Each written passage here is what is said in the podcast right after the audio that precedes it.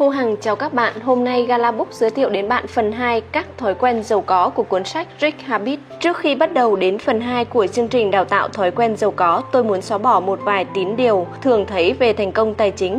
Một số kênh truyền thông tuyên truyền những tín điều này suốt nhiều năm qua và không may là chúng đã thành công trong việc tẩy não nhiều người mà nếu không vì thế họ đã tính đến việc theo đuổi thành công. Tín hiệu 1 người giàu gặp hên và người nghèo gặp xui. Nhiều người không thành công cho rằng họ không có vận may hay không được may mắn. Họ lý luận rằng để thành công về mặt tài chính, bạn cần may mắn. Liệu may mắn có quan trọng với thành công? Câu trả lời luôn là có, tất cả những người thành công đều từng gặp may mắn. Trên thực tế sẽ không ai thành công nếu không có chút may mắn nào, nhưng hãy đi sâu hơn vào sự thật này. Có bốn loại vận.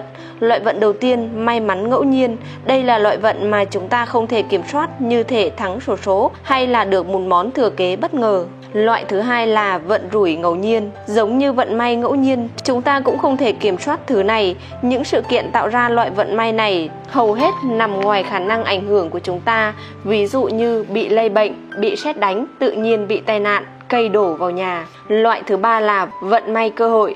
Vận may này là sản phẩm phụ từ những thói quen tốt hàng ngày. Hãy nghĩ về vận hội như một vườn táo, bạn sới đất, gieo hạt và nghiêm túc chăm bón, trong khi chúng phát triển. Sau một thời gian, các cây táo ra hoa kết trái. Trái táo là những sản phẩm phụ của những việc bạn làm suốt trong một thời gian dài. Những trái táo này là đại diện cho vận hội. Những người thành công làm những việc cần làm trong một thời gian dài để vận hội đến với họ. Họ sống theo những thói quen giàu có mỗi ngày, những thói quen giàu có như thỏi nam châm hút lấy vận hội, có nhiều cơ hội xuất hiện hoàn toàn bất ngờ. Một số người gọi hiện tượng này là luật hấp dẫn. Vận hội tuân theo luật hấp dẫn với những ai sống theo thói quen giàu có. Loại thứ tư là vận hại. Vận hại là chị em song sinh xấu tính của vận hội. Những người không thành công hay có những thói quen xấu cũng như thói quen giàu có. Thói quen xấu cũng là những hạt mầm, chúng sẽ mọc rễ và lớn lên cho đến khi ra hoa kết trái, không may là. Trái hư sinh ra từ những thói quen xấu sẽ mang lại vận hại cho cuộc sống của những người không thành công. Vận hại này có thể làm mất việc, đầu tư thua lỗ, bị siết nợ, ly hôn, bệnh tật hoặc những việc tương tự. Để đạt được những thành công trong cuộc sống, bạn cần thu hút đúng loại vận, sống theo những thói quen giàu có đảm bảo bạn sẽ thu hút được đúng loại vận và cơ hội sẽ đến như từ trên trời rơi xuống. Cũng như với quả ngọt mọc thấp, tất cả những gì bạn cần phải làm là vươn tay ra hái.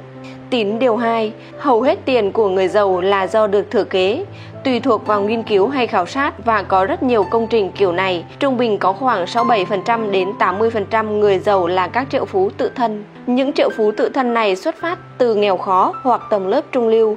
Hầu hết các cá nhân giàu có không phải do thừa hưởng tài sản, họ làm ra tài sản. Tín điều 3, người giàu không làm việc chăm chỉ. Người giàu đặc biệt là các triệu phú tự thân thường làm việc nhiều hơn những người khác.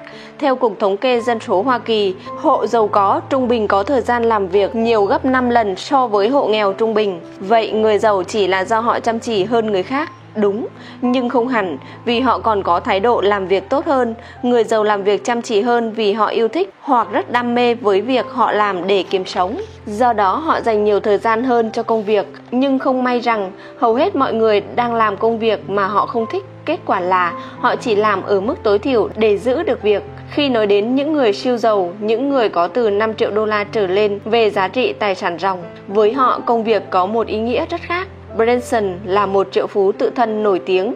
Ông sở hữu Virgin Atlantic, Virgin Airlines và có khoảng 400 công ty khác. Ông được biết đến là làm việc từ 12 đến 14 tiếng mỗi ngày. Trong một cuộc hội thảo diễn ra ở Toronto, tôi đã có cơ hội gặp gỡ Richard Branson.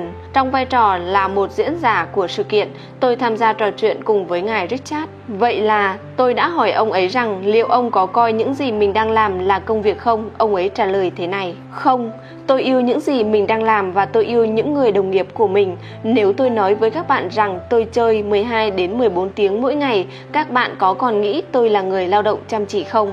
Người rất giàu không làm việc, chí ít không theo cách xã hội định nghĩa.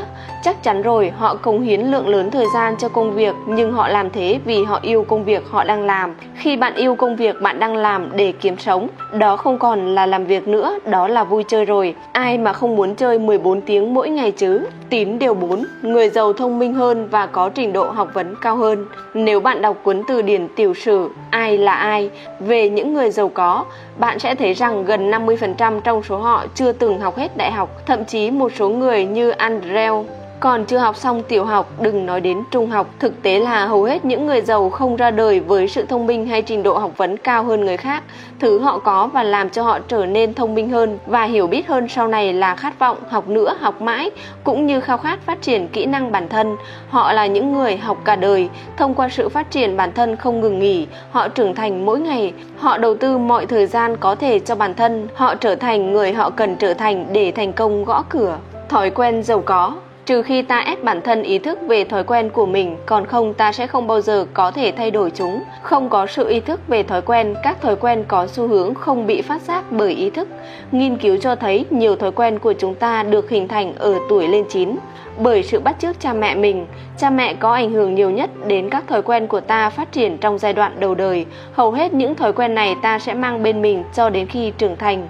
Một phần sự bắt chước này là do các tế bào thần kinh. Bộ não của chúng ta có một thứ gọi là các tế bào thần kinh gương. Mục đích của các tế bào thần kinh gương là cho phép trẻ sơ sinh và trẻ nhỏ có thể bắt chước các hành vi và cảm xúc của cha mẹ chúng. Chúng là những gì sót lại của tiến hóa tiền sử, có mục đích chính là để hỗ trợ sự sinh tồn. Chỉ khi những đứa trẻ trở thành người lớn, chúng mới có thể phá vỡ những thói quen hình thành trong suốt những năm tháng đầu đời. Những thói quen mới của chúng phát triển từ môi trường mới, từ những cố vấn trong công việc, từ sự giáo dục bản thân trong suốt cuộc đời, từ những trường đời đầy khó khăn. Khoảng 40% hoạt động mỗi ngày của chúng ta là các thói quen, nghĩa là 40% thời gian chúng ta ở trong cơ chế tự động mỗi ngày. Nếu chúng ta có thói quen tốt hơn là thói quen xấu, cuộc sống sẽ trở nên tốt đẹp và ta sẽ hạnh phúc. Nếu chúng ta có thói quen nghèo khó hơn thói quen giàu có, cuộc sống sẽ khó khăn và ta sẽ gặp bất hạnh. Giống như chiếc bập bênh, với hầu hết mọi người, bập bênh của họ nghiêng về phía thói quen xấu hơn là thói quen tốt. Nó nghiêng sai hướng, chỉ cần thêm vào đó vài thói quen tốt là nó có thể khiến chiếc bập bênh đó nghiêng đúng hướng và làm thay đổi cuộc đời ta mãi mãi. Trái lại, chỉ cần bỏ bớt vài thói quen xấu cũng có thể làm chiếc bập bênh nghiêng đúng hướng và đồng thời có ảnh hưởng tích cực đến cuộc đời ta. Có hai loại thói quen, một thói quen thông thường, hai thói quen cột mốc. Thói quen thông thường là những thói quen đơn giản, cơ bản, riêng rẽ. Sáng ngủ dậy lúc mấy giờ, đi làm đường nào, cầm dĩa ăn ra sao, vân vân. Thói quen cột mốc là những thói quen phức tạp hơn, chúng đồng nhất trong thế giới thói quen vì chúng ảnh hưởng đến các thói quen thông thường. Thói quen cột mốc giống như con thú săn mồi, chúng đi quanh tìm kiếm và chén sạch những thói quen thông thường hàng ngày có khả năng đe dọa và can thiệp vào thói quen cột mốc. Để tôi cho bạn một ví dụ. Hôm nay là ngày đầu năm và một trong những mục tiêu của bạn là giảm cân. Bạn bị thừa khoảng 22 cân. Một người bạn thân chuyên chạy bộ nói rằng cách nhanh nhất để giảm cân là chạy bộ, vậy là bạn quyết định bắt đầu chạy bộ, thói quen giàu có. Bạn ghét chạy bộ lắm nhưng sau khi chạy bộ một thời gian ngắn, bạn giảm gần 7 cân. Một buổi tối bạn tham gia một sự kiện hoặc đi tụ tập. Có người quen biết bạn khen rằng giảm cân đi trông bạn rất tuyệt. Tối hôm đó bạn về nhà với cảm giác vô cùng hạnh phúc. Như thể đang may trên mây vậy, lời khen đó thật sự khiến bạn sôi sục khí thế. Sáng hôm sau bạn quyết định cắt giảm đồ ăn vặt, thói quen nghèo khó và ngừng ăn uống quá đà, thói quen nghèo khó. Bạn cũng muốn chạy bộ nhiều hơn để được giảm cân nhiều hơn nên bạn quyết định bỏ hút thuốc, thói quen nghèo khó. Áp dụng chỉ một thói quen cột mốc chạy bộ dẫn tới việc loại bỏ ba thói quen thông thường là ăn vặt, ăn uống quá đà và hút thuốc. Đó là lý do tại sao thói quen cột mốc rất quan trọng. Chúng tự động loại bỏ một hoặc nhiều thói quen thông thường xấu xí. Vì lý do này, nhiều thói quen giàu có được thiết kế là những thói quen cột mốc, khiến cho việc thay đổi thói quen trở nên dễ dàng và nhanh chóng hơn. Thói quen giàu có số 1 Tôi sẽ tạo thói quen tốt và làm theo các thói quen tốt này mỗi ngày. Thói quen tốt hàng ngày sẽ là nền tảng của thành công. Người thành công khác người không thành công ở những thói quen hàng ngày. Người thành công có nhiều thói quen tốt hàng ngày và ít thói quen xấu hàng ngày. Người không thành công thì có nhiều thói quen xấu hàng ngày và ít thói quen tốt hàng ngày. Bí mật của thành công là bí mật. Vì ngay cả những cá nhân giàu có cũng không hề ý thức được rằng các thói quen họ có chịu trách nhiệm đảm bảo cho thành công của họ trong cuộc sống. Chính vì vậy, việc khám phá ra các yếu tố dẫn đến thành công luôn là việc khó cho đến lúc này. Trong 3 ngày làm việc, tôi muốn bạn mang theo một tệp giấy nhỏ và viết lại mọi hành động, suy nghĩ hay quyết định đã thành thói quen hàng ngày. Bạn sẽ viết ra một hoạt động, suy nghĩ hay quyết định là thói quen hàng ngày Thông qua bài tập này, bạn thấy bản thân đang lặp lại nó mỗi ngày, bạn sẽ không cần bổ sung nó vào tệp giấy của mình vì nó đã ở sẵn đấy từ ngày hôm trước rồi khi bạn đã có một danh sách đầy đủ các thói quen của mình. Bước tiếp theo là đánh dấu cộng hoặc trừ bên cạnh mỗi thói quen. Dấu cộng đại diện cho thói quen tốt và dấu trừ đại diện cho thói quen xấu. Với các thói quen được đánh điểm, giờ chúng ta chuyển sang bước tiếp theo, biến đổi thói quen xấu thành thói quen tốt. Trên tờ giấy lập ra hai cột, liệt kê các thói quen xấu hàng ngày ở cột 1. Sau đó tôi muốn bạn biến đổi mỗi thói quen xấu thành thói quen tốt và ghi tương ứng vào cột thứ hai. Chúng ta sẽ gọi đây là các thói quen tốt mới hàng ngày. Thói quen xấu hàng ngày xem TV quá nhiều. Thói quen tốt hạn chế chỉ xem TV một tiếng mỗi ngày. Thói quen xấu không tập thể dục thường xuyên, biến đổi bằng cách tập thể dục 30 phút mỗi ngày. Thói quen xấu không để ý khẩu phần ăn biến đổi thành thói quen tốt bằng cách không được ăn quá xxx calo mỗi ngày. Thói quen xấu không đọc các tài liệu về công việc, biện pháp dành 30 phút để đọc mỗi ngày hay trì hoãn, biện pháp hoàn thành danh sách việc phải làm mỗi ngày. Thói quen xấu lãng phí quá nhiều thời gian, biện pháp không lãng phí thời gian hôm nay. Thói quen xấu hút thuốc, biện pháp hôm nay sẽ không hút thuốc. Thói quen xấu không gọi điện lại luôn cho người khác, biện pháp sẽ gọi điện lại cho tất cả mọi người trong ngày hôm nay. Thói quen xấu không nhớ tên người khác, biện pháp viết ra giấy và ghi nhớ. Quên các sự kiện quan trọng, biện pháp ghi nhớ những ngày quan trọng của người khác. Trong 30 ngày tới, hãy làm theo các thói quen tốt mới hàng ngày của bạn. Đọc lại chúng một lần vào buổi sáng, một lần vào buổi trưa và một lần trước giờ đi ngủ. Mỗi ngày hãy đánh dấu tích vào việc bạn đã làm. Việc này nhằm tạo cho bạn tính trách nhiệm. Mục tiêu là làm theo nhiều thói quen tốt mới này, nhiều nhất có thể mỗi ngày. Theo kinh nghiệm của tôi, nếu bạn có thể làm theo 20 đến 30% các thói quen tốt mới này hàng ngày, đó sẽ là những ngày hiệu quả. Danh sách các thói quen tốt cho ngày trong tuần Nội dung mẫu 1. Hôm nay tôi đã đọc, học thêm nhiều đời mới liên quan đến công việc, công ty, ước mơ hoặc mục tiêu mình đang theo đuổi. 2. Hôm nay tôi đã tập thể dục 30 phút. 3. Hôm nay tôi đã hoàn thành 80% các việc cần làm. 4. Hôm nay tôi đã gọi điện cho ít nhất một khách hàng tiềm năng. 5. Hôm nay tôi đã không lãng phí thời gian. 6. Hôm nay tôi đã hoàn thành một công việc mà tôi không hề muốn làm. 7. Hôm nay tôi đã không nói những điều châm biếm. 8. Hôm nay tôi đã không nói những lời lẽ không phù hợp. 9. Hôm nay tôi đã ngừng nói ngay khi nhận thấy mình đang nói quá nhiều. 10. Hôm nay tôi đã không ăn quá 2.000 calo. 11. Hôm nay tôi đã giới hạn cho mình chỉ uống 2 cốc bia. 12. Hôm nay tôi đã làm việc thêm 30 phút so với yêu cầu. 13. Hôm nay tôi gọi điện cho một người chỉ để hỏi thăm. 14. Tôi đã gọi điện chúc mừng sinh nhật những người mình quen biết sinh vào ngày hôm nay. Tóm lại, người thành công tự động hóa thành công nhờ phát triển những thói quen tốt, đồng thời cũng loại bỏ những thói quen xấu cản trở thành công. Đây là thói quen giàu có số 1 và cũng là thói quen quan trọng nhất vì nó đặt nền tảng cho những thói quen giàu có còn lại tôi sắp chia sẻ với bạn đây. Thói quen giàu có số 2, tôi sẽ xác định ước mơ và lập mục tiêu cho từng ước mơ của mình. Tôi sẽ tập trung vào các mục tiêu này mỗi ngày. Thiết lập ước mơ.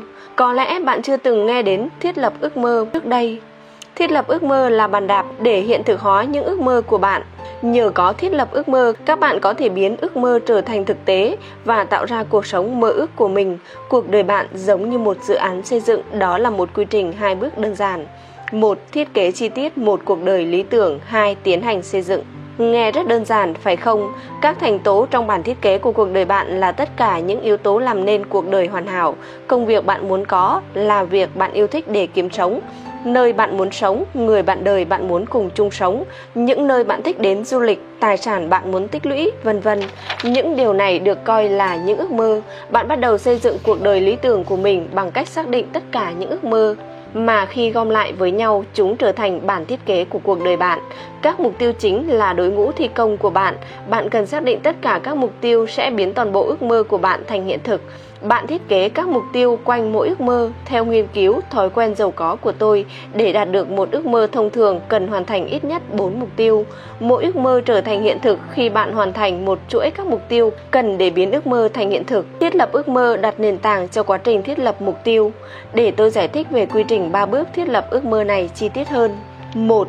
Bước 1. Lập kịch bản Tự hỏi bản thân cuộc đời lý tưởng bạn muốn là như thế nào trong 10, 15 hay 20 năm nữa. Sau đó viết ra mọi chi tiết cho tương lai lý tưởng này, hãy thật cụ thể trong từng chi tiết, thu nhập của bạn kiếm được, ngôi nhà bạn ở, con tàu bạn sở hữu, chiếc xe bạn đi, số tiền bạn tích lũy. 2. Bước 2. Gạch đầu dòng từng ước mơ có trong kịch bản của bạn, từ mô tả chi tiết cuộc đời tương lai lý tưởng này gạch đầu dòng cho mỗi một ước mơ cụ thể mà bạn cần hiện thực hóa để làm nên cuộc đời lý tưởng của bạn. Đó có thể là mức thu nhập bạn kiếm được, ngôi nhà bạn ở, con tàu bạn sở hữu, vân vân. Việc hiện thực hóa từng mơ ước nhỏ sẽ tạo nên cả tổng thể cuộc sống mà bạn ao ước. Mỗi ước mơ giống như một bậc trên chiếc thang cuộc đời. Mỗi khi hiện thực hóa được một ước mơ, bạn đã leo lên thêm một bậc thang. Bạn sẽ nhận ra khi nào mình đã lên đến bậc cao nhất của chiếc thang vì nó sẽ là khoảnh khắc bạn nhận ra bạn đang sống trong cuộc đời mình hằng mơ ước. 3. Bước 3. Xây dựng mục tiêu quanh mỗi ước mơ. Để xây dựng mục tiêu quanh mỗi ước mơ, bạn cần tự vấn bản thân hai câu hỏi. Mình cần làm gì và mình cần làm những gì để biến mọi ước mơ thành hiện thực? Mình có trang bị đủ kiến thức và kỹ năng cần thiết để đạt được mọi mục tiêu không? Nếu câu trả lời cho câu hỏi số 2 là có thì những hoạt động đó đại diện cho những mục tiêu của bạn Mục tiêu không phải là thứ huyền bí, nó cũng không phải là một thứ khá lớn lao. Một trong những lý do rất nhiều người thất bại trong việc đạt được mục tiêu là vì họ thiếu kiến thức hoặc kỹ năng cần thiết để theo đuổi chúng. Họ theo đuổi những thứ được dạy là mục tiêu mà thật ra đó là những ước mơ. Ước mơ là những thứ lớn hơn và rất khác so với mục tiêu. Mục tiêu chỉ là mục tiêu khi nó bao gồm hai thứ, hành động thể chất và 100% khả năng đạt được. Nếu bạn không có kiến thức và kỹ năng để thực hiện các hoạt động cần thiết thiết của mục tiêu, bạn không thể và sẽ không đạt được mục tiêu. Đó là lý do số một vì sao rất nhiều người không đạt được các mục tiêu trong đời. Họ thiếu kiến thức và kỹ năng để thực hiện hành động cần thiết để hoàn thành mục tiêu. Ước mơ bằng mục tiêu lớn như kiếm được 100.000 đô la một năm hay mua được một ngôi nhà có khoản tích lũy 50.000 đô la. Đây đều là những ước mơ. Mục tiêu là những bước hành động bạn cần thực hiện để đạt được mỗi ước mơ ấy. Ví dụ ước mơ của bạn là tích lũy 50.000 đô la, vậy đâu là những mục tiêu đằng sau của ước mơ này? Mục tiêu của bạn có thể là tiết kiệm 1.000 đô la mỗi tháng trong 50 tháng. Ước mơ 50.000 đô la này cũng có thể cần một mục tiêu khác tôi sẽ giảm chi tiêu 1.000 đô la mỗi tháng. Như vậy tôi có thể tiết kiệm được 1.000 đô la đó mỗi tháng. Khi bạn đã hiểu được mục tiêu là gì, bạn phải làm gì và có đủ kiến thức và kỹ năng để làm những gì cần thiết, bạn có thể đạt được 100% mọi mục tiêu của mình. Tóm tắt quy trình này lại là một Lên kịch bản cho cuộc đời lý tưởng trong tương lai của bạn Vẽ một bức tranh bằng ngôn từ về cuộc đời lý tưởng của bạn khoảng 1.000 chữ 2. Gạch đầu dòng từng ước mơ, xác định mỗi ước mơ phải đạt được để có cuộc sống tương lai lý tưởng đó. 3. Xác định mục tiêu, thiết lập mục tiêu cụ thể xoay quanh mỗi một ước mơ, thông thường mỗi ước mơ đòi hỏi sự tạo thành và hoàn thành từ 4 mục tiêu trở lên. 4. Hành động, theo đuổi và hoàn thành mỗi mục tiêu cụ thể sẽ biến mỗi ước mơ thành hiện thực. Sau đó bạn lặp lại quy trình thiết lập ước mơ này cho mỗi ước mơ. Khi bạn hoàn thành mỗi một ước mơ, cuộc sống tương lai lý tưởng đó sẽ dần trở thành cuộc đời thật của bạn. Tạo các thói quen hàng ngày liên quan đến mục tiêu. Trước khi bắt đầu mỗi ngày, hãy lập một danh sách các việc cần làm trong ngày. Ở danh sách này tự động thêm các bước hành động hàng ngày mà có thể giúp bạn đến gần và hoàn thành mỗi một mục tiêu và sau khi hoàn thành, những mục tiêu này sẽ đưa bạn đến gần hơn và đạt được mỗi ước mơ của mình. Mỗi một ước mơ có thể cần hoàn thành từ 4 mục tiêu trở lên. Một số mục tiêu có thể cần hoàn thành nhiều bước hành động. Xác định được mục tiêu hành động này và tự động xử lý chúng vào danh sách việc cần làm của bạn. Đặt ra thời điểm cụ thể, bạn sẽ thực hiện mỗi mục hành động liên quan đến mục tiêu. Người thành công thích tập trung vào các mục tiêu ước mơ này bằng cách dành một khoảng thời gian riêng trong ngày cho chúng. Thường thì thời điểm đó là sáng sớm, khi họ ít bị phân tâm nhất. Trong cả ngày, hãy đánh dấu vào mỗi mục tiêu hành động đã hoàn thành liên quan đến mục tiêu và ăn mừng sự hoàn thành đó. Vào cuối mỗi ngày, đánh giá danh sách các việc cần làm của bạn. Bạn đã hoàn thành bao nhiêu trong số chúng rồi, kiểm tra đi. Việc này sẽ thúc đẩy tính trách nhiệm trong bạn. Danh sách việc cần làm khi đó sẽ trở thành cộng sự trách nhiệm của bạn. Tạo mục tiêu tháng Mục tiêu tháng thật ra chẳng là gì ngoài một tấm thẻ điểm nó cho bạn biết các mục tiêu hàng ngày của bạn có đang hiệu quả hay không. Ví dụ, nếu bạn đang cố gắng tiết kiệm 50.000 đô la trong 50 tháng tới, mục tiêu tháng của bạn là sẽ tiết kiệm 1.000 đô la vào cuối mỗi tháng. Việc này có xảy ra không? Không ư, vậy tại sao không? Đã đến lúc cần phải thay đổi, có lẽ bạn cần cắt giảm chi tiêu hơn nữa, có lẽ bạn cần tăng thời gian để kiếm thu nhập cao hơn. Mục tiêu tháng liên quan trực tiếp đến hoàn thành mục tiêu ngày. Tạo mục tiêu năm hiện tại. Nguyên tắc và logic áp dụng cho quy trình mục tiêu tháng cũng được áp dụng cho quy trình mục tiêu năm hiện tại. Mục tiêu năm hiện tại cũng chẳng khác gì một tấm thẻ điểm. Bạn đã tiết kiệm được 12.000 đô la trong năm nay để thực hiện cho ước mơ 50.000 đô la của bạn chưa? Nếu chưa, vấn đề không nằm ở mục tiêu của năm hiện tại, vấn đề nằm ở việc không đạt được mục tiêu tháng. Không đạt được mục tiêu tháng là dấu hiệu cho thấy có vấn đề với quy trình mục tiêu ngày. Chính giai đoạn mục tiêu tháng gửi đi cảnh báo rằng bạn cần điều chỉnh, thay đổi việc bạn đang làm và cấp độ mục tiêu hàng ngày. Mục tiêu năm hiện tại không khác gì một tấm gương, phản ánh thực tế hành động hàng ngày bạn làm có hiệu quả không. Ví dụ về quy trình thiết lập ước mơ hoặc thiết lập mục tiêu. Ước mơ thi đỗ CPI năm nay. Mục tiêu ngày học 60 phút mỗi ngày trong 6 tháng tới. Mục tiêu tháng có hai mục tiêu tháng, mục tiêu tháng 1 học 150 tiếng và mục tiêu tháng 2 đạt điểm 80 ở tất cả các bài thi cử sẽ làm trong tháng. Giờ giả dụ vào cuối tháng bạn trượt tất cả các bài thi thử, điều đó có nghĩa là gì? Đó là cảnh báo cho thấy đã đến lúc bạn cần điều chỉnh, bạn có thể phải tăng thời gian học mỗi ngày trong tuần hoặc tăng thời gian học vào cuối tuần. Mục tiêu tháng bằng cảnh báo, nó cho bạn biết bạn đang đi đúng đường hay chệch hướng. Mục tiêu dài hạn là những ước mơ được ngụy trang. Bạn không thể hoàn thành một ước mơ, bạn chỉ có thể hiện thực hóa một ước mơ bằng cách hoàn thành các mục tiêu ngày, mục tiêu tháng và mục tiêu năm hiện tại. Mục tiêu là cánh cổng dẫn đến việc đạt ước mơ, mục tiêu là đội ngũ thi công cho những ước mơ. Với một số người đây có thể là điều đáng buồn, nhưng tôi ngờ rằng hầu hết chúng ta đều có thể thở phào nhẹ nhõm vì bạn không phải là kẻ thất bại khi liên tục không hoàn thành các mục tiêu dài hạn của mình. Bạn thất bại vì bạn có những định nghĩa sai về mục tiêu. Vậy để tôi làm rõ định nghĩa mục tiêu là gì. Một mục tiêu là mục tiêu chỉ khi nó có hai yếu tố, một là hoạt động thể chất và hai là 100% khả năng đạt được. Nghĩa là bạn có kiến thức và kỹ năng để thực hiện hoạt động thể chất cần thiết. Nếu bạn có thể thực hiện hoạt động đó, thứ duy nhất kìm hãm bạn là hành động. Một phương pháp hiệu quả hỗ trợ duy trì các mục tiêu dài hạn trong tầm mắt là sử dụng bảng viễn cảnh. Bảng viễn cảnh là hình ảnh thực tế của mỗi ước mơ của bạn. Đó có thể là hình ảnh của ngôi nhà bạn muốn mua, hình ảnh của công ty bạn sở hữu một ngày nào đó và hình ảnh về nơi bạn muốn sống khi nghỉ hưu, trước khi trở nên nổi tiếng hay kịch ra. Jim Carrey đã viết một tờ séc 100 triệu đô cho chính mình và giữ tấm séc đó. Ở nơi ông ấy có thể thấy nó mỗi ngày, nó thể hiện viễn cảnh về một ước mơ ông có, được trả thù lao 10 triệu đô la cho một bộ phim, đến khi có cơ hội đóng vai chính trong một bộ phim. Đoán xem Jim Carrey đã yêu cầu mức các C là bao nhiêu, 10 triệu đô la và ông đã đạt được. Người thành công hoặc không xác định được ước mơ của mình hoặc từ bỏ ước mơ khi thành công chưa nhanh chóng tìm đến. Người không có ước mơ thì không có mục tiêu, giống như chiếc lá trong một ngày thu, họ rơi xuống, không mục đích, không phương hướng, họ cho phép những thứ gây sao nhãng trong cuộc sống hàng ngày ảnh hưởng đến khả năng thực hiện các mục tiêu có ý nghĩa. Họ cho phép bản thân dễ dàng bị phân tâm bởi những thứ chẳng liên quan gì đến cuộc sống ước mơ lý tưởng của mình. Vì họ không theo đuổi ước mơ hay mục tiêu cuộc đời nên họ không có mục tiêu để hướng đến. Số người ít ỏi thực hiện theo đuổi ước mơ mà không thành công thì bỏ cuộc khi thấy mọi sự trở nên khó khăn. Khi đó họ chuyển hướng tập trung vào thứ tiếp theo, thu hút họ. Họ nhảy từ dự án này sang dự án khác khi thành công không đến tức thì và tiền khó kiếm được. Bạn thấy tất cả những kiểu không thành công này xung quanh mình.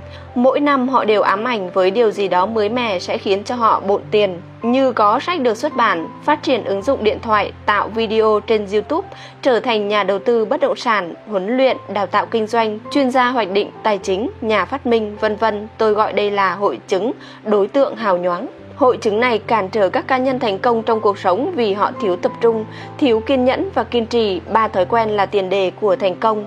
Hội chứng này ngăn trở họ phát triển các kỹ năng và kiến thức cần thiết, cho phép họ trở thành người họ cần trở thành để có thể thành công. Tóm lại, người thành công thiết lập ước mơ và sau đó xây dựng các mục tiêu xoay quanh mỗi ước mơ. Thói quen giàu có số 3 Tôi sẽ dành ra ít nhất 30 phút mỗi ngày để nâng cao kiến thức và cải thiện kỹ năng bản thân. Tôi sẽ đầu tư cho bản thân mỗi ngày. Người thành công trau dồi bản thân mỗi ngày, phần lớn việc này được thực hiện thông qua việc đọc. Họ đọc mọi thứ liên quan đến công việc, công ty, ước mơ họ đang theo đuổi hay mục tiêu hỗ trợ cho ước mơ của họ. Họ quan tâm đến ngành nghề, chuyên môn, giao thương hay thị trường ngách của mình và cập nhật các thay đổi diễn ra. Họ không lãng phí thời gian vào những thứ như TV, xem phim hay lướt mạng. Mỗi ngày, người thành công dành ra khoảng thời gian để hoàn thiện bản thân bằng cách nghiên cứu các trọng tâm giúp họ phát triển theo cách nào đó hoặc bằng cách thực hành kỹ năng nào đó. Thói quen hàng ngày này sau cùng sẽ biến họ thành những chuyên gia trong lĩnh vực của mình. Người thành công nhìn nhận thời gian là thứ tài sản giá trị nhất họ sở hữu. Họ kết hợp các ước mơ và mục tiêu với hoạt động trau dồi bản thân hàng ngày. Đó có thể là cho thêm giấy phép, học thêm bằng hoặc phát triển một thị trường ngách mới. Họ liên tục tham gia vào những dự án mang tính xây dựng để gia tăng kỹ năng, thúc đẩy doanh nghiệp hoặc sự nghiệp của mình, giữ cho đầu óc sắc bén hoặc mở rộng kiến thức. Kiến thức và học tập là nền tảng và bàn đạp cho thành công. Bạn không thể biết hết mọi thứ, không thể là một người biết tuốt. Do đó, bạn cần phải tập trung sự học vào những khía cạnh cụ thể sẽ tạo ra khoản hồi vốn lớn nhất cho thời gian bạn đầu tư học hành. Hãy cùng điểm qua những mảng chính sau. 1 công việc, học mọi thứ về công việc của bạn. 2. Công ty, học mọi thứ về công ty của bạn. 3. Ngành nghề, học mọi thứ về ngành nghề của bạn. 4. Kinh doanh, học mọi thứ về công việc kinh doanh bạn đang tham gia. 5. Ước mơ, học mọi thứ về ước mơ bạn đang theo đuổi. 6. Thị trường ngách, trở thành chuyên gia về các lĩnh vực độc nhất. 7. Những mối quan hệ giá trị, học mọi thứ về những người quan trọng trong cuộc đời bạn, quan trọng với sự nghiệp, công việc kinh doanh hay ước mơ của bạn. Người không thành công không hứng thú với ngành nghề chuyên môn hay lĩnh vực của họ. Họ không có sự luyện tập hàng ngày để hoàn thiện kỹ năng. Họ không có thói quen theo đuổi ngành. Họ không thường xuyên đọc tạp chí ngành. Họ thích dành hàng tiếng đồng hồ mỗi ngày xem TV, đọc tin tức giải trí hoặc lướt mạng hơn. Họ tìm cách hợp lý hóa lý do để biện minh cho sự thờ ơ trong việc phát triển bản thân của chính mình.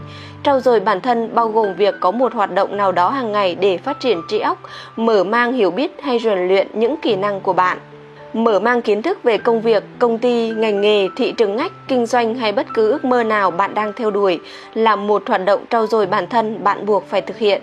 Việc này có thể thực hiện bằng cách phân chia thời gian để đọc các tạp chí ngành, các sách liên quan đến ngành, các sách về những người thành đạt và nâng cao chuyên môn bằng cách thi thêm chứng chỉ, kỹ năng hoặc tìm lĩnh vực cách mới cho công việc của bạn.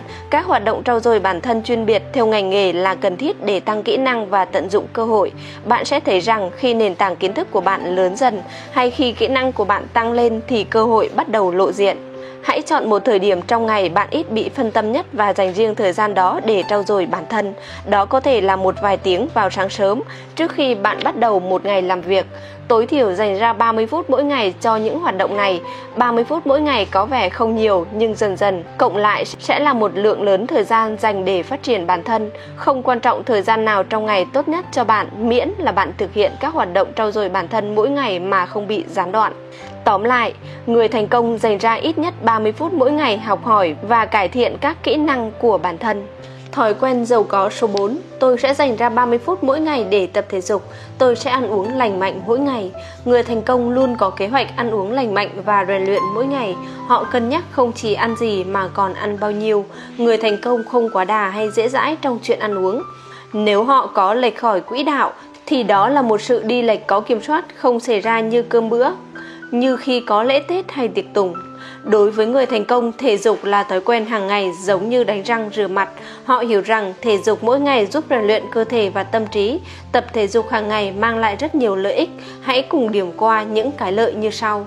Thể dục cải thiện chức năng trí óc, Thể dục, đặc biệt là các bài tập về tim mạch, giúp bơm lớn lượng oxy vào máu. Lượng oxy này sau đó sẽ đi đến não. Một trong những mục đích của oxy là hoạt động giống như miếng bọt biển hút hết chất thải trong từng tế bào. Do não sử dụng 20% trữ lượng oxy, lượng oxy tăng thêm vào giúp não hút được nhiều chất thải hơn bên trong các tế bào não. Chúng giúp làm sạch hơn và khỏe mạnh hơn. 20 đến 30 phút tập luyện tim mạch mỗi ngày được chứng minh sẽ kích thích sự phát triển của các sợi trục trên mỗi tế bào não. Số lượng sợi trục bạn có liên quan trực tiếp đến mức độ thông minh của bạn. Vì vậy, tập luyện tim mạch giúp bạn thông minh hơn, tăng tạo mô thần kinh, phát triển các tế bào não mới và tạo ra các khớp thần kinh mới. Các tế bào não giao tiếp với nhau. Thể dục làm được điều này là nhờ tăng lượng máu vào vùng hồi răng. Hồi răng là một phần ở vùng hải mã của não bộ, khu vực tham gia hình thành ký ức và tạo mô thần kinh. Do đó, tập thể dục làm tăng sự phát triển của các tế bào mới và tế bào hiện có cũng như số lượng khớp thần kinh bạn có trong não bộ. Thể dục cũng kích thích khả năng sản xuất yếu tố dưỡng thần kinh. BDFN là phân bón cho tế bào thần kinh bên trong não của chúng ta, làm cho các tế bào này lớn hơn và khỏe mạnh hơn. Thể dục cải thiện sức khỏe và tăng năng suất hoạt động, tập luyện tim mạch làm tăng lưu lượng máu, cung cấp oxy cho cơ thể và củng cố hệ tim mạch. Các bài tập tim mạch gánh trọng lượng cơ thể như đi bộ, chạy bộ chậm, chạy bộ nhanh làm giảm nguy cơ loãng xương. Tập luyện tim mạch giúp hạ huyết áp và kiểm soát đường huyết.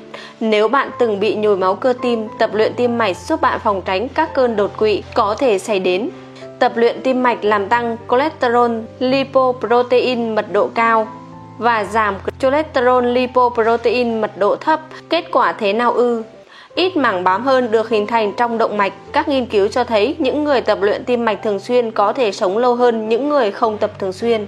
Oxy như tôi đã nói ở trên hoạt động giống như miếng bọt biển, nó hút hết các sản phẩm thải bên trong mỗi tế bào và biến sản phẩm thải này thành carbon dioxide Máu đưa carbon dioxide này đến phổi, phổi sau đó loại bỏ carbon dioxide ra khỏi cơ thể chúng ta bằng cách thở ra môi trường bên ngoài. Tập luyện tim mạch làm giảm rủi ro mắc nhiều bệnh tật bao gồm béo phì, tim mạch, huyết áp cao, tiểu đường loại 2, đột quỵ và một số loại ung thư nhất định.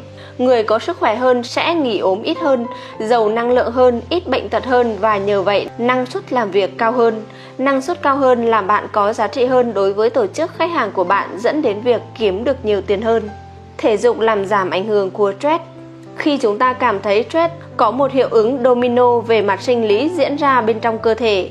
Việc nghĩ những suy nghĩ tiêu cực tạo ra căng thẳng. Khi cơ thể phát hiện thấy căng thẳng, vùng dưới đồi sẽ tăng sự giải phóng epinephrine và norepinephrine những hormone này làm tim mạch đập nhanh hơn và chuẩn bị cho cơ thể sẵn sàng chiến đấu hoặc chạy trốn. Nếu căng thẳng tiếp tục kéo dài, một gen trên nhiễm sắc thể 10 tên là CEP17 được kích hoạt. Gen này hoạt động để biến đổi cholesterol thành cortisol. Cortisol được sử dụng trong hầu như mọi phần cơ thể. Chức năng của cortisol là hợp chất cơ thể và trí não. Cơ thể và trí não khi đó sẽ phối hợp hài hòa để thoát khỏi mối nguy hiểm của thế giới bên ngoài gây ra stress. Nhưng không may, một trong những tác phục phụ của cortisol là làm suy yếu hệ miễn dịch bằng cách giảm sản xuất lymphocyte các tế bào bạch cầu. Gen CFP17 cũng kích hoạt một gen khác tên là TCF. Gen này ức chế sự tạo thành protein có tên là interleukin 2. Mục đích của interleukin 2 là đặt các tế bào bạch cầu vào cảnh báo cao. Tế bào bạch cầu là hàng rào bảo vệ chính chúng ta khỏi các virus, bệnh tật, vi khuẩn và bất kỳ ký sinh nào lây nhiễm cho cơ thể. Do đó, căng thẳng kéo dài làm suy yếu khả năng của hệ miễn dịch chống lại các virus, bệnh tật, vi khuẩn và ký sinh này.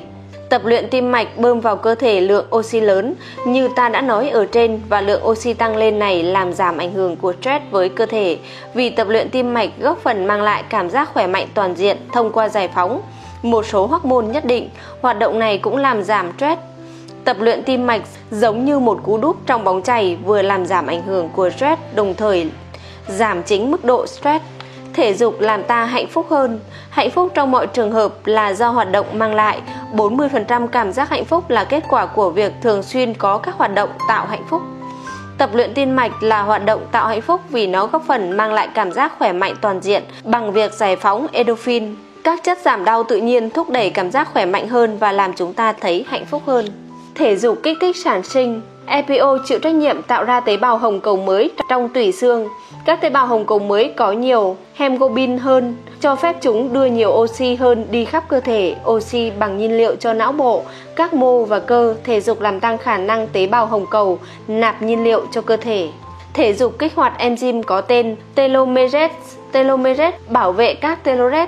Telomere giống như những chiếc mũ Ở cuối mỗi nhiễm sắc thể, chúng bảo vệ nhiễm sắc thể, đồng thời kiểm soát số lần một tế bào có thể phân chia. Các tế bào mất telomere sẽ chết dần. Nếu các tế bào không thể phân chia, chúng sẽ già đi. Hiện tượng này gọi là lão hóa. Thể dục do đó làm tăng tuổi thọ của tế bào, cho phép bạn sống lâu hơn. Thể dục làm tăng thể tích mô thần kinh trong vùng hải mã. Vùng hải mã là phần não bộ chịu trách nhiệm về ký ức và học tập. Vì vậy, tập thể dục làm tăng khả năng ghi nhớ và học hỏi của bạn. Thể dục có thể giảm nguy cơ ung thư. Thể dục thường xuyên 30 phút mỗi ngày 5 ngày một tuần đã được chứng minh làm giảm khả năng mắc ung thư từ 25% đến 50%. Thể dục giúp tăng sự tự tin. Thể dục làm nâng cao mức testosterone. Testosterone là hormone không chỉ thúc đẩy sự phục hồi cơ mà còn tăng sự tự tin, làm bạn cảm thấy kiểm soát hơn trong cuộc sống. Khi bạn cảm thấy tự tin hơn, bạn có xu hướng theo đuổi các cơ hội mang tính thách thức hơn, cho phép bạn trưởng thành về mặt cá nhân. Tự tin làm tăng khát vọng nắm bắt những thử thách mới nắm bắt những thử thách mới và học hỏi những điều mới mẻ, phẩm chất quan trọng vốn có trong các nhà lãnh đạo, tài ba và các triệu phú tự thân. Thể dục giúp tăng sức mạnh ý chí. Thể dục hàng ngày không chỉ có ích cho hệ cơ và sức khỏe của bạn mà còn nâng cao ý chí và khả năng tự kiểm soát. Tại sao sức mạnh ý chí quan trọng đến thế? Vì sa sút ý chí dẫn đến việc ra quyết định kém hiệu quả và khiến bạn dần rơi vào những thói quen xấu cũ. Khoa học mới đây nghiên cứu về ý chí chỉ ra rằng sa rút ý chí hay còn biết đến là chứng mệt mỏi vì quyết định là nguyên nhân đằng sau các vấn đề nghiện ngập, ăn uống không kiểm soát, ngoại tình, cờ bạc và nhiều hành vi xấu khác. Người thành công có hệ thống hoặc thói quen quản lý cân nặng phù hợp nhất với họ. Một số người có hệ thống phức tạp, số khác thì ít phức tạp hơn, nhưng nhìn chung họ đều quản lý cân nặng của mình. Quản lý cân nặng tức là kiểm soát đồ ăn nạp vào và có một chế độ tập luyện mỗi ngày. Người không thành công không có sự kiểm soát nhất quán hàng ngày đối với sức khỏe của họ. Họ luôn tìm kiếm chế độ ăn kiêng cấp tốc, xu thế hoành tráng nhất. Người không thành công quan tâm đến vấn đề sức khỏe lúc có lúc không và thường phải có những tác động bên ngoài tạo động lực để họ ăn ít hơn và ăn khác đi. Đó là lý do tại sao trên thị trường có rất nhiều sách về ăn kiêng. Vì không thể kiểm soát được thói quen ăn uống, họ lặp đi lặp lại cái vòng tuần hoàn, giảm rồi lại tăng cân. Hành vi này ảnh hưởng xấu đến cơ thể, cuối cùng biểu hiện thành bệnh tật như huyết áp cao, tiểu đường, bệnh tim mạch và các bệnh tương tự. Người không thành công coi chuyện thể dục cũng như chuyện ăn uống cần có tác động bên ngoài tạo động lực nhất thời cho họ. Khi động lực đó dần biến mất, họ quay trở lại với những thói quen xấu, ngừng tập thể dục và tăng cân như một vòng tròn lặp đi lặp lại suốt đời. Kiểm soát ăn uống chỉ giúp bạn đạt được 50% việc quản lý cân nặng.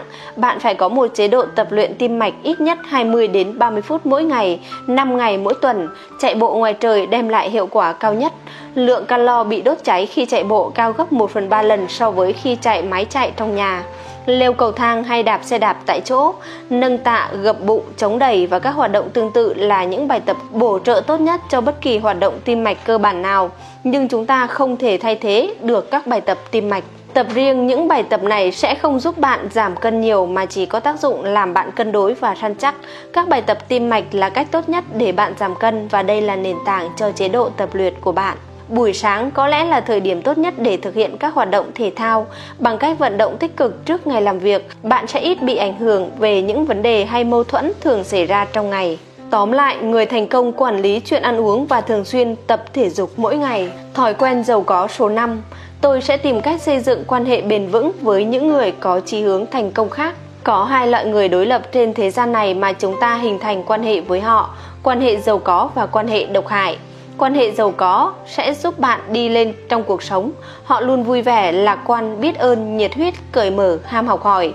Những người giúp bạn tăng cơ hội thành công. Quan hệ độc hại ngược lại vùi bạn xuống, phá hoại bất cứ cơ hội thành công nào bạn có thể có. Họ tiêm nhiễm vào bạn sự tiêu cực, những thói quen xấu và niềm tin hạn chế của họ. Không may thay, chúng ta thực tế luôn tìm đến những người có thói quen giống mình hay những người có thói quen chúng ta mong muốn. Kết quả là chúng ta thu nhặt hầu hết các thói quen từ những người trong môi trường quanh ta, cha mẹ, thầy cô, bạn bè, đồng nghiệp, hàng xóm, người cố vấn, người nổi tiếng, huấn luyện viên, vân vân. Nếu bạn thừa cân, khả năng lớn bạn bè hoặc người nhà của bạn cũng thừa cân. Nếu bạn hút thuốc, khả năng lớn là bạn bè hoặc gia đình của bạn có người hút thuốc. Đây cũng là một trong những lý do tại sao những người gia nhập vào nhóm giảm cân có khả năng giảm cân cao hơn vì bạn dành thời gian ở bên những người có cùng khao khát giảm cân như bạn. Một trong những lối tắt để thay đổi thói quen là thay đổi môi trường. Những người bạn tiếp xúc thường xuyên là một phần thuộc môi trường của bạn. Nếu bạn muốn có một thói quen tốt như tập thể dục hàng ngày chẳng hạn, bạn có thể tăng khả năng này bằng cách kết giao với những người đã có thói quen tập thể dục hàng ngày hoặc những người đang cố gắng xây dựng thói quen đó. Việc này thôi thúc tính trách nhiệm, một trong những chìa khóa để thay đổi thói quen, trách nhiệm hội nhóm, còn thường được biết đến là áp lực bạn bè. Nếu bạn muốn có một thói quen tốt, cách chắc chắn nhất để thành công là tạo một nhóm bạn bè mới đặc thù quanh thói quen đó. Những người bạn mới này sẽ đặt áp lực để bạn dính chặt vào thói quen mới một trong những điểm điển hình của người thành công là họ nỗ lực một cách có ý thức về kết giao với những người có cùng chí hướng thành công khác. Nếu có một mối quan hệ thân thiết với những người hay tiêu xài hoang phí, họ sẽ hạn chế thời gian ở bên những người này. Nếu có một mối quan hệ thân thiết với những người tiêu tiền có ý thức, họ sẽ tăng thời gian ở bên những người này. Nếu một người có tư tưởng lạc quan, họ sẽ dính lấy người này như ong dính mật. Những người chúng ta tiếp xúc thường xuyên sẽ ảnh hưởng đến mức độ thành công của chúng ta trải qua trong cuộc đời. Ta có thể chọn giàu theo hội hoặc nghèo theo hội. Giàu theo hội nghĩa là ta đặt bản thân ở cạnh những người có chí hướng thành công. Nghèo theo hội tức là ta đặt bản thân ở cạnh những người có tư duy nghèo khó. Người thành công rất coi trọng những người họ muốn kết giao. Với người thành công, quan hệ giống như vàng bạc đối với các mối quan hệ như người nông dân đối với hoa màu, nuôi dưỡng mỗi ngày ghi nhớ tên tuổi, ngày sinh, tặng quà cho con trẻ và tương tác thường xuyên. Người thành công tìm cơ hội giúp đỡ các mối quan hệ và các cộng sự làm ăn của họ, ngay cả khi việc này không mang lợi lộc gì cho họ. Họ tập trung vào việc gia tăng giá trị cuộc sống của người khác hơn là vào bản thân mình. Với người thành công, mạng lưới quan hệ là tiền đề cho thành công của họ. Họ phát triển các hệ thống và quy trình thành các công cụ hỗ trợ. Họ tạo lập mạng lưới quan hệ. Họ tìm lý do để kết nối với người khác như gọi điện, gửi thiệp tặng quà chúc mừng sinh nhật hay các dịp sự kiện họ tham gia các sự kiện và những dịp quan trọng như lễ tốt nghiệp, đám hiếu, đám hỉ. Họ kết nối với những người cùng tư tưởng, họ không lãng phí thời gian phát triển hay nuôi dưỡng mối quan hệ với những cá nhân độc hại, họ giảm bớt sự gắn kết với những quan hệ có hại hoặc phá hoại. Họ tránh xa những người liên tục ở trong trạng thái bất ổn, nhiều khi sự bất ổn này mang bản chất tài chính. Những cá nhân độc hại này có các thói quen xấu và có thể kéo bạn xuống cùng họ. Người thành công quan tâm tới việc xây dựng quan hệ, họ luôn gọi điện cho người khác ngay lập tức, họ liên tục tìm cách cải thiện mối quan hệ. Người không thành công hay kết giao với những người không thành công khác hay kiểu người thuộc mối quan hệ độc hại. Họ nghèo theo hội, họ thường có thái độ kiểu gần đây anh đã làm gì cho tôi với các mối quan hệ một số người lạ lùng thay còn coi đó là chuẩn mực khi họ cố tình đối xử không ra gì với người khác. Nếu một người không thể mang lại cho họ giá trị tức thời thì người đó sẽ lờ đi cho đến khi họ cần tới, không gọi điện, không email, không thiệp chúc mừng trong ngày sinh nhật, không quà cáp chúc mừng bạn bè hay đồng sự của họ trong những sự kiện quan trọng. Người không thành công không phải người giỏi tạo lập mối quan hệ Họ không tìm cách củng cố mối quan hệ với người khác bằng cách thường xuyên và liên tục. Họ không gọi điện ngay cho người khác, đôi khi còn không thèm gọi lại. Người không thành công có kiểu tư tưởng chữa cháy trong quản lý các mối quan hệ khi có khủng hoảng phát sinh. Thường thì người không thành công hay có khủng hoảng đột ngột trong cuộc sống, họ tìm đến người khác để được giúp đỡ. Thậm chí họ tìm kiếm sự giúp đỡ từ một người mà họ lờ tịt đi. Khi nói đến quan hệ, người không thành công đơn giản không có đủ quan tâm để đầu tư thời gian vào phát triển mối quan hệ. Nếu bạn muốn thành công, bạn cần nuôi dưỡng các mối quan hệ giàu có và tránh xa các mối quan hệ độc hại. Quan hệ độc hại có những đặc điểm riêng sau. một Loại tiêu cực, lúc nào cũng âu sầu, ủ rủ, bi quan, bực bội, không vui vẻ và không biết ơn. Họ đố kỵ với những người đang sống tốt, họ nhào báng bất cứ ai cố gắng làm cuộc sống của họ tốt hơn, họ bàn tán, họ có quan điểm tiêu cực về hầu hết mọi mọi thứ với họ. Thế gian toàn là thứ hèn mọn bất công đau đớn. Họ chìm trong đau khổ bằng rượu và thuốc. Họ có những thành kiến rất lớn. Họ thấy đời bất công và đón nhận bất cứ tư tưởng nào. Cổ suý sự trừng phạt những người giàu có thành công hai loại dối trá.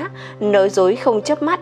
Họ không phải là người đáng tin. Họ tìm cách bằng mọi cách. Có thể lấy đi những thứ không phải của họ. Họ rất giỏi xoay chuyển sự thật. Họ là chuyên gia trong việc hợp lý hóa các hành vi xấu của bản thân, không có lỗi nào là do họ, họ không bao giờ có lỗi. Họ coi người khác như mục tiêu, không phải con người. 3. Loại chỉ trích rất khắt khe với người khác, dường như họ luôn có ý kiến chỉ trích điều gì đó, họ phê phán, đổ lỗi cho xã hội, chính quyền, cha mẹ, nhà trường, sếp, bạn đời, vân vân. Mọi thứ đều có vấn đề, không có gì thẳng thắn hay đơn giản với họ. Họ phàn nàn về mọi thứ trong cuộc sống và mọi người trong cuộc đời họ. Họ hiếm khi vui vẻ và không bao giờ biết ơn những gì mình có. 4. Loại nói xấu sau lưng người khác. Đây là những người mà bạn không thể tin tưởng. Họ không chỉ tìm cách làm lợi cho bản thân mà họ còn có thói quen xấu là làm tổn thương các mối quan hệ một cách cố tình hoặc vô tình. Họ có lòng tự tôn và tự tin rất thấp, đồng thời không thích bất cứ ai cố gắng làm cuộc sống của họ tốt đẹp hơn. Họ thích bàn tán về người khác. Họ không có mối quan hệ lâu dài nào và nhảy từ mối quan hệ này sang mối quan hệ mới khác, gieo rắc tổn thương bất cứ nơi nào họ qua. Sự nguy hiểm của người hay nói nói xấu là bạn không biết khi nào bạn bị nói xấu. Họ đeo chiếc mặt nạ khi họ ở bên bạn để che giấu cái tôi thật sự. Bạn chỉ biết họ thật sự thế nào khi tổn thương đã xảy ra. 5. Loại vỡ nợ luôn chìm sâu trong nợ nần vay mượn từ bạn bè và gia đình không bao giờ trả lại. Họ liên tục thất nghiệp, công việc nửa vời, nhảy từ nghề này sang nghề khác. Họ mắc mớ hết vụ nọ đến vụ kia và có thói xấu là gọi bạn vào phút chót để cứu vớt họ. Kết quả là họ tiêu tốn rất nhiều thời gian và tiền bạc của bạn. 6. Loại lười biếng Loại này luôn muốn ăn sồi ở thì và kiếm tiền dễ dàng. Họ không muốn đầu tư thời gian và công sức để đạt được thành công. Họ tin thành công là do may mắn ngẫu nhiên. Họ tiếp cận người khác bằng những cơ hội kinh doanh không thể bỏ qua. Họ không đầu tư thời gian vào các mối quan hệ, vào công việc và công ty của họ. Họ đánh cược, họ lôi kéo người khác đầu tư tiền vào kế hoạch mới nhất của mình. Họ mạo hiểm một cách thiếu hợp lý thay vì có tính toán. 4. Loại nạn nhân Loại nạn nhân luôn có tư tưởng nạn nhân có quyền. Họ tin rằng những người sống tốt hơn phải có nghĩa vụ giúp đỡ những người người đang chật vật khó khăn về tài chính. Họ coi người giàu là kẻ đơn thuần được hưởng lợi từ may mắn. Ngược lại, họ coi bản thân là nạn nhân của vận xui. Họ không chịu trách nhiệm cá nhân cho cuộc sống của mình. Họ không đổ lỗi cho bản thân vì tình cảnh tài chính của mình. Họ nghĩ họ bị đời đối xử bất công. 8. Loại nghiện ngập nghiện thuốc, nghiện ăn, nghiện rượu bia, cờ bạc, trai gái, mạo hiểm, bất cứ thứ gì bạn có thể nghĩ đến. Họ không kiểm soát được hành vi của mình, họ không có ý chí, họ luôn làm bạn thất vọng. Cuộc sống của họ như một mớ lộn xộn, các mối quan hệ lộn xộn, tài chính lộn xộn, họ là ký sinh trùng sẽ hút cạn cuộc đời bạn. Người thành công sử dụng hệ thống để quản lý các mối quan hệ của họ. Một số người có những hệ thống có thể khá phức tạp, đôi khi còn sử dụng các công nghệ và phần mềm mới nhất. Bất kể bạn sử dụng hệ thống gì, hãy luôn cập nhật thông tin trong mỗi mối quan hệ. Bên cạnh các thông tin về tên tuổi, địa chỉ, số điện thoại, email, bạn cần nắm bắt được thông tin quan trọng khác như nghề nghiệp, sinh nhật, tên của vợ hoặc chồng họ, sinh nhật của vợ hoặc chồng họ, tên tuổi của con cái họ, những trường lớp nào họ đã học, vân vân. Cũng hãy tìm hiểu về sở thích, mối quan tâm, sách họ thường đọc, bất cứ thông tin quan trọng nào khác quan trọng có nghĩa là quan trọng đối với người có quan hệ với bạn. Hệ thống quản lý liên lạc phổ biến nhất hiện nay là Outlook. Hầu hết bất cứ ai có máy vi tính đều có Outlook. Một số điện thoại di động thậm chí còn liên kết với Outlook cho phép bạn mang theo thông tin liên lạc bên mình. Sở hữu hệ thống quản lý liên lạc hoành tráng nhất thế giới vẫn sẽ là vô dụng nếu bạn không biết sử dụng tốt nó. Hệ thống cơ bản nhất cung cấp một quy trình nhắc bạn về ngày sinh của người khác để bạn có thể kết nối và chúc mừng sinh nhật họ, kể cả bạn không thường xuyên tương tác với một người thì sự liên lạc tối thiểu này sẽ giúp mối quan hệ của cả hai bạn tồn tại. Những cuộc gọi điện thoại chúc mừng sinh nhật giúp bạn duy trì một mối quan hệ bằng cách giữ liên lạc chí ít một năm một lần. Người kia cũng có thể làm điều tương tự, như vậy sẽ tăng tần suất liên lạc của bạn với người này thêm hai lần một năm. Tôi chưa từng gặp ai thành công mà không chia sẻ với tôi về bí mật nhỏ bé xấu xí rằng họ gặp khó khăn trong việc ghi nhớ tên tuổi của người khác. Để vượt qua yếu kém này, người thành công tạo ra các mối quan hệ, giúp họ ghi nhớ tên tuổi của những người họ muốn ghi nhớ. Một cách hiệu quả để ghi nhớ tên tuổi của người khác là nhóm họ thành các nhóm. Ví dụ, bạn có thể nhóm các mối quan hệ thành các nhóm như sau: bạn chơi tennis, bạn chơi golf, bạn chơi bowling, bạn câu lạc bộ, hàng xóm, bạn đại học, bạn của đối tác làm ăn, bạn tập thể hình, cộng sự và gia đình họ, những người cùng sinh hoạt ở nhà thờ, giáo đường, cộng đồng, vân vân. Trước bất cứ một sự kiện nào mà có khả năng bạn sẽ giáp mặt với một vài người này, hãy lôi ra danh sách liên quan và ôn lại tên tuổi của họ trước khi bạn đi đến sự kiện đó, tên là thứ quan trọng. Với mỗi chúng ta và chúng ta đều sẽ cảm kích khi ai đó cảm thấy chúng ta đủ quan trọng để ghi nhớ tên. Tóm lại, người thành công nuôi dưỡng, phát triển và cải thiện quan hệ với người có chí hướng thành công khác và hạn chế tiếp xúc với người động hại. Thói quen giàu có số 6 tôi sẽ sinh hoạt điều độ mỗi ngày. Sinh hoạt điều độ nghĩa là sống một cuộc sống cân bằng, không thái quá.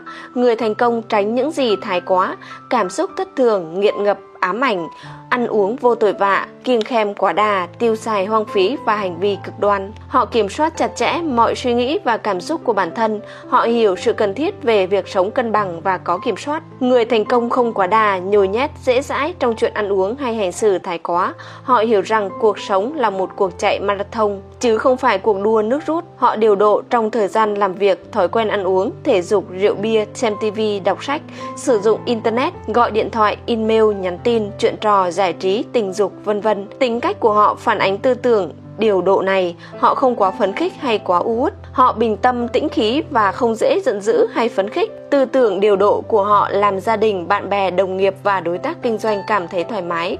Việc này giúp cải thiện các mối quan hệ. Kết quả là mọi người thích ở cạnh họ, có một sự thoải mái khi đối diện với họ trong mọi vấn đề. Người thành công ăn uống, giải trí và sống điều độ, trái với nhiều người thường nghĩ, nhà cửa, xe cộ, vận dụng cá nhân, các kỳ nghỉ dưỡng, vân vân của người thành công không quá hào nhoáng.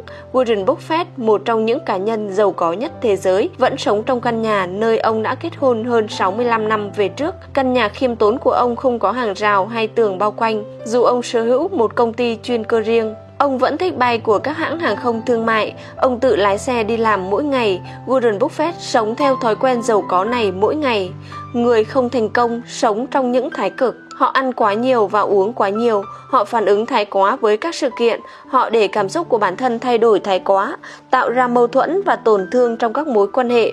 Những cảm xúc như giận dữ, hạnh phúc, yêu thương, thù ghét, đố kỵ và ghen tuông không hề được kiểm soát có lẽ chỉ được kiềm chế trong chốc lát khi mối quan hệ quan trọng nhất của họ rơi vào nguy hiểm. Họ bị ám ảnh về chuyện ăn uống, tình dục, thuốc, tin nhảm, tài sản cá nhân, quan điểm, suy nghĩ và hành động của họ. Người không thành công ít kiểm soát cuộc sống, họ có những thay đổi thất thường trong trạng thái dẫn tới sức khỏe căng thẳng, quan hệ căng thẳng và tài chính căng thẳng. Họ có kiểu tư tưởng phải bằng bạn bằng bè, cách chi tiêu của họ luôn bị ảnh hưởng bởi người khác. Nếu bỗng dưng có tiền, họ sẽ tiêu xài vào nhà lớn, xe sang để gây ấn tượng với người khác.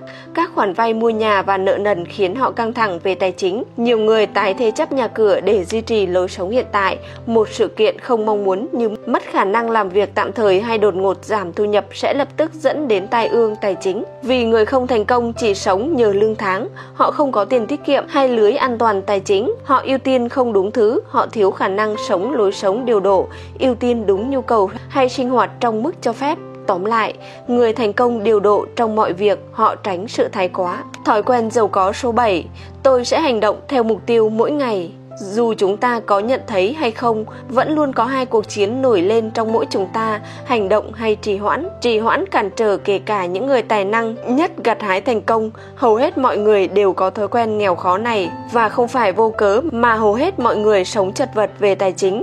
Thành công là cỗ máy có nhiều bộ phận chuyển động, trong đó trì hoãn là một bộ phận chuyển động lớn. Một trong những yếu tố chính góp phần vào tính trì hoãn là việc không đam mê với công việc đang nuôi sống. Chúng ta đơn giản chỉ thích thích làm những thứ ta muốn làm và trì hoãn làm những thứ ta không muốn làm. Có một cảm giác lo sợ đi kèm với việc làm những thứ ta không muốn nhưng buộc phải làm. Vậy là chúng ta trì hoãn cho đến khi nỗi sợ hậu quả của việc không làm những thứ ta cần làm lấn áp chính nỗi sợ làm việc đó. Trì hoãn là một nguyên nhân lớn giải thích tại sao hầu hết mọi người chật vật trong cuộc sống tài chính. Nó hủy hoại độ tín nhiệm của chúng ta với cấp trên và đồng nghiệp ở nơi làm việc. Nó cũng ảnh hưởng đến chất lượng công việc của chúng ta và việc này ảnh hưởng đến công chuyện làm ăn mà chúng ta hay sếp của chúng ta nhận được từ khách hàng, người mua và các mối quan hệ làm ăn, trì hoãn gán cho chúng ta cái mác là người không thể tin tưởng hoặc có chất lượng công việc yếu kém. Tệ hại là trì hoãn có thể dẫn đến kiện tụng tranh chấp, kiện tụng lại dẫn đến căng thẳng và chi phí tài chính có thể mất đến hàng chục ngàn đô la người thành công hành động theo ước mơ và mục tiêu của họ. Khi chúng ta hành động theo ước mơ và mục tiêu của mình, nó thúc đẩy ta tiến về phía trước. Hành động tạo ra hiệu ứng gợn sóng, sinh ra phản hồi và quan trọng là để ta hiểu được ta đang đi đúng hướng hay sai đường. Phản hồi đó cho phép ta điều chỉnh hướng đi hành động bồi đắp hạnh phúc, nó giúp giảm stress. Stress là sản phẩm phụ của việc không làm những thứ ta biết ta nên làm. Người không thành công hay trì hoãn dẫn đến những vấn đề cần gây chú ý ngay lập tức. Họ thường xuyên phải chữa cháy trong cuộc sống. Trì hoãn làm tăng nguy cơ quên chuyện quan trọng hay phải giải quyết một vấn đề quan trọng trong tình thế cấp bách dẫn đến rủi ro mắc lỗi. Làm sai và những nghĩa vụ pháp lý gây hệ quả là kiện cáo. Trì hoãn cản trở chúng ta tiến về phía trước nó là nguyên nhân khiến hầu hết mọi người bế tắc trong cuộc sống bạn tin không, tiếng nói trì hoãn gào thét trong đầu những người xuất chúng chẳng kém gì trong đầu những người bình thường. Khác nhau ở chỗ, người thành công biết chặn tiếng nói trì hoãn đó. Trên đường nó xuất hiện, dưới đây là năm công cụ có thể giúp bất kỳ ai bịt miệng tiếng nói trì hoãn mãi mãi. Công cụ 1. Danh sách việc cần làm. Trong nghiên cứu của tôi, người thành công thường phụ thuộc vào danh sách việc cần làm để giúp họ hoàn thành công việc. Có hai loại cần làm hàng ngày. một Việc cần làm cho mục tiêu đây là những nhiệm vụ hàng ngày gắn với các mục tiêu tháng, mục tiêu năm và mục tiêu dài hạn. Những nhiệm vụ này hầu như luôn cố định về bản chất, nghĩa là mỗi ngày đều xuất hiện những việc cần làm như nhau. Trong danh sách việc cần làm, ví dụ gọi điện tiếp thị cho 10 khách hàng. Việc cần làm không phải mục tiêu, đây là những việc cần làm không liên quan đến mục tiêu. Chúng có thể là các nhiệm vụ hành chính, phản hồi email, gặp gỡ khách hàng hay nghĩa vụ hàng ngày đi ngân hàng. Chúng có thể là những nhiệm vụ cố định hàng ngày hoặc biến đổi mỗi ngày. Công cụ 2, 5 việc mỗi ngày. Mỗi ngày, người thành công đều thêm vào danh sách việc cần làm của họ 5 việc phải hoàn thành trước khi hết ngày. 5 việc này có thể chẳng liên quan gì đến công việc, từ 9 giờ sáng đến 5 giờ chiều của bạn. Đó có thể là 5 việc bạn làm mỗi ngày giúp bạn hoàn thành mục tiêu nào đó và đạt được ước mơ, mục tiêu cuộc đời. Công cụ 3. Tự đặt deadline và thông báo deadline đó. Khi chúng ta đặt ra deadline và thông báo deadline đó đến bên thứ ba có ảnh hưởng trực tiếp tới việc hoàn thành một nhiệm vụ, chúng ta đã làm tăng thêm tính cấp bách để hoàn thành nhiệm vụ đó. Thao tác này nâng nhiệm vụ đó lên một việc phải làm đơn thuần chính là một lời hứa cá nhân của chúng ta với người khác. Nó đặt áp lực lên chúng ta buộc phải làm như đã hứa và hoàn thành deadline. Công cụ 4. Cộng sự trách nhiệm Cộng chuỗi trách nhiệm là người chúng ta gặp thường xuyên hàng tuần chẳng hạn, khiến chúng ta phải có trách nhiệm hoàn thành nhiệm vụ của mình. Họ có thể là một hoặc nhiều người. Khi biết rằng có người khác buộc ta có trách nhiệm phải hoàn thành những nhiệm vụ nhất định, những nhiệm vụ đó cũng sẽ nâng tầm lên. Thay vì chỉ là việc cần làm đơn thuần, chúng ta luôn làm tốt hơn khi biết có người đang quan sát mình. Công cụ năm khẳng định phải làm luôn.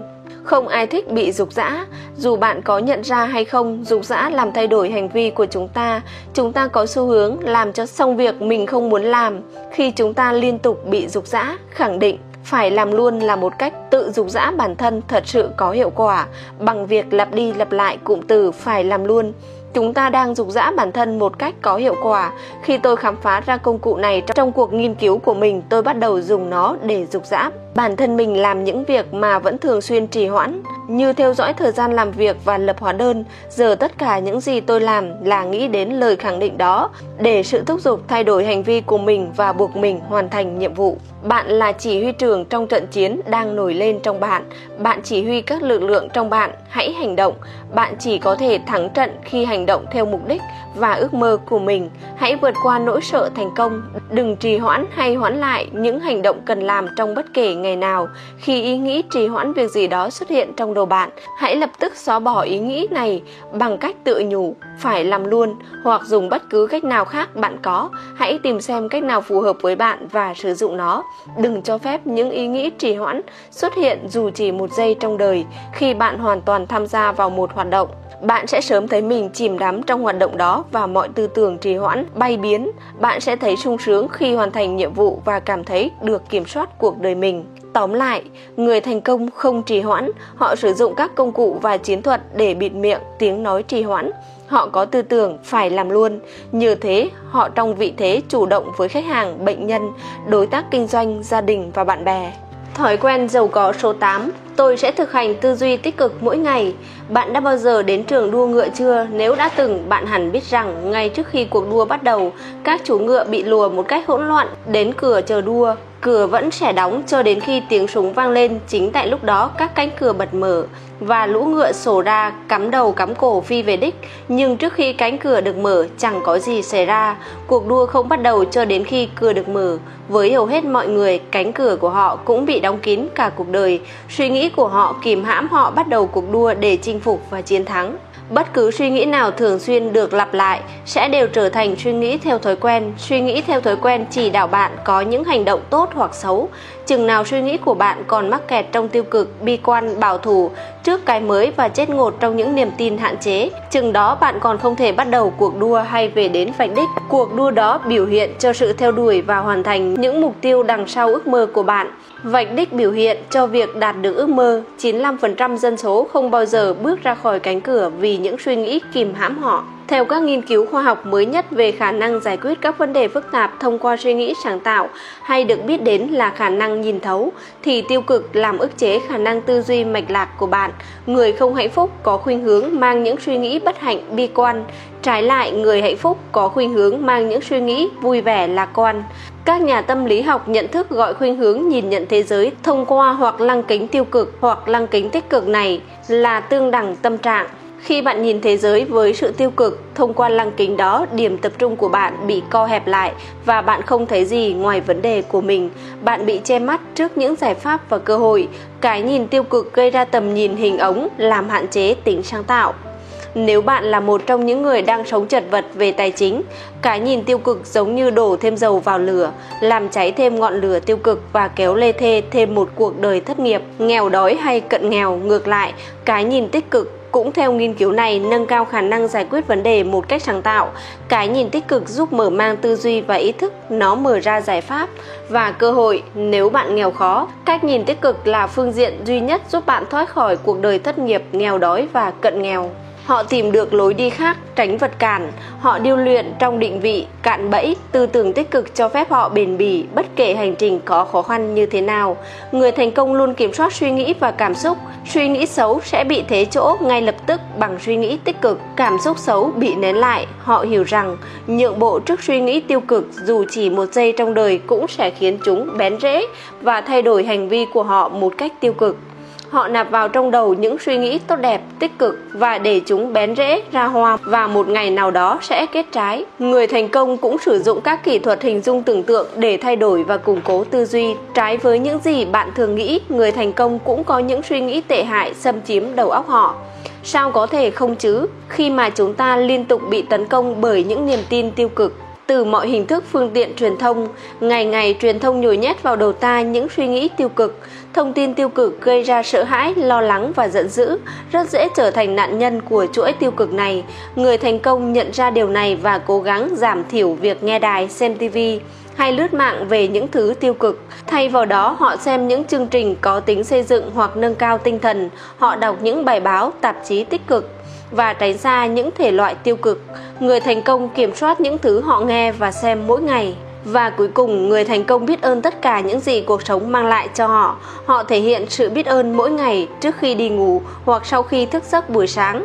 Một số người thậm chí còn ghi ra giấy tất cả những điều họ biết ơn và đọc chúng mỗi ngày. Tại sao biết ơn lại quan trọng? Biết ơn là cánh cửa dẫn đến lạc quan và cách nhìn tích cực. Biết ơn buộc bạn ý thức về những điều tốt đẹp trong cuộc sống của mình. Hôm nay xe của mình khởi động suôn sẻ, mình có thể nuôi cả gia đình, mình có một mái nhà, mình khỏe mạnh, mình còn sống, mình có một gia đình yêu thương, vân vân. Khi bạn chuyển hướng suy nghĩ sang những điều tốt đẹp trong cuộc sống, bạn cũng khiến bộ não bắt đầu chuyển từ tiêu cực sang tích cực.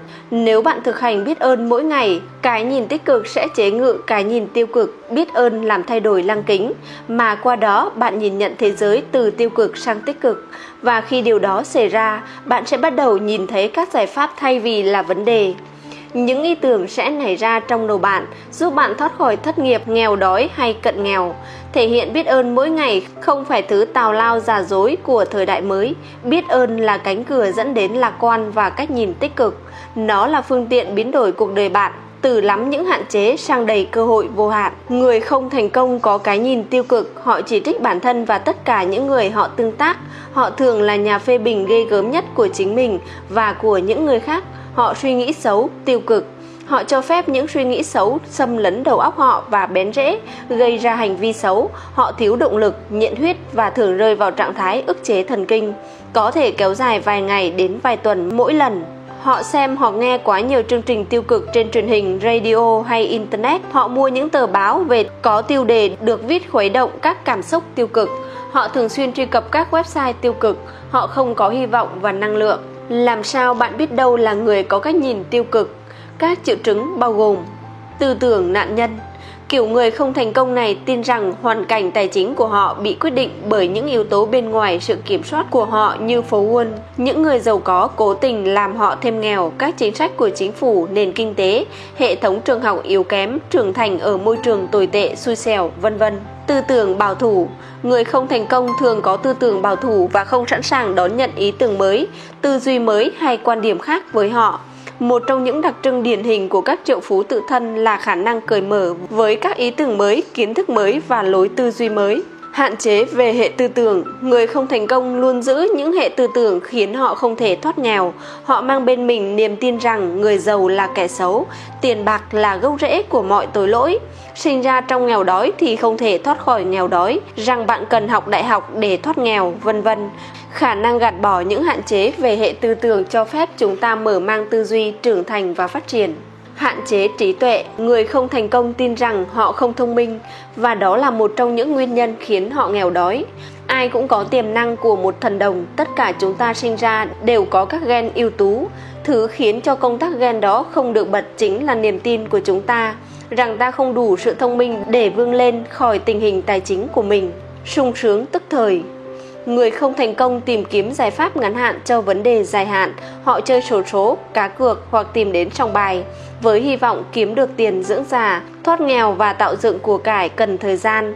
Con tàu của chúng ta chỉ có thể cập bến nếu chúng ta xây cầu cảng đủ lớn để nó neo đậu. Một trong những kỹ thuật thành công nhất giúp ta thay đổi tư duy là thay đổi những người bạn kết giao, bao gồm gia đình và bạn bè. Tính tích cực và tiêu cực lan nhanh như virus thông qua mạng xã hội. Nếu các bạn muốn tích cực, hãy kết giao với người tích cực. Họ sẽ truyền cho bạn sự lạc quan và nhiệt huyết của họ. Một kỹ thuật khác tuy không hữu dụng bằng nhưng vẫn hiệu quả đó là tâm trí bạn ngập trong những khẳng định tích cực mỗi ngày. Các khẳng định tích cực sẽ tái lập trình não cũ, tầng tiềm thức, hệ viền và thân não. Não cũ đã tồn tại hàng triệu năm trước, não mới não cũ có sức lớn hơn rất nhiều so với não mới.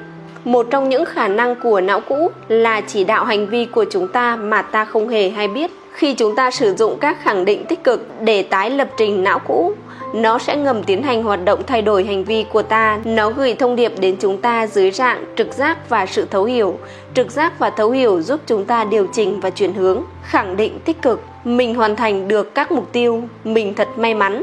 Mình đã thành công, mình làm việc chăm chỉ mỗi ngày. Mình là một nhà tích lũy và đầu tư. Mình có khả năng ra quyết định tốt, các khẳng định tích cực đại diện cho hình ảnh con người bạn muốn trở thành. Những thứ bạn muốn đạt được tài sản bạn muốn sở hữu và thu nhập bạn muốn kiếm được chúng phải cụ thể và ở thì hiện tại để phát huy hiệu quả hãy viết ra các khẳng định tích cực và giữ chúng bên bạn đọc lại chúng một lần vào buổi sáng một lần vào buổi chiều và một lần ngay trước khi đi ngủ Hãy để những khẳng định tích cực nó ngấm vào tâm trí bạn mỗi ngày. Chúng thể hiện những suy nghĩ tích cực tốt đẹp nhất và thông qua sự lặp lại hàng ngày, cuối cùng chúng sẽ bén rễ. Các sự kiện và tình huống sẽ bắt đầu diễn ra theo cách suy nghĩ của bạn và cơ hội sẽ xuất hiện như trên trời rơi xuống. Tóm lại, người thành công tránh suy nghĩ tiêu cực, họ thực hành tư duy tích cực mỗi ngày. Thói quen giàu có số 9 Tôi sẽ tiết kiệm và đầu tư ít nhất 10% thu nhập. Người thành công tạo một thói quen từ rất lâu trước khi họ trở nên giàu có là tiết kiệm ít nhất 10% thu nhập và cẩn trọng đầu tư những khoản tiết kiệm này. Họ coi tiết kiệm là hóa đơn quan trọng nhất phải thanh toán. Thực tế, trước khi thanh toán bất kỳ hóa đơn nào, người thành công luôn trích ra ít nhất 10% thu nhập để tiết kiệm, đầu tư hay đưa vào quỹ hưu trí nào đó. Sau đó họ liên tục đầu tư những khoản tiết kiệm này một cách khôn ngoan, theo dõi các khoản đầu tư thường xuyên và đặt ra các mục tiêu thực tế về hoàn vốn đầu tư. Họ chỉ dùng đến các chuyên gia tài chính có năng lực nhất để tối đa hóa thu nhập và tối thiểu hóa thuế má. Họ dùng dịch vụ của các chuyên gia như kế toán, kế toán viên công chứng được cấp phép, chuyên gia hoạch định tài chính được cấp phép hay luật sư cố vấn. Họ sử dụng những chuyên gia này để giúp họ quản lý tiền bạc, thuế má và bảo vệ tài sản. Người thành công luôn có kế hoạch hưu trí. Họ tham gia ở mức cao nhất pháp luật cho phép trong các kế hoạch hưu trí.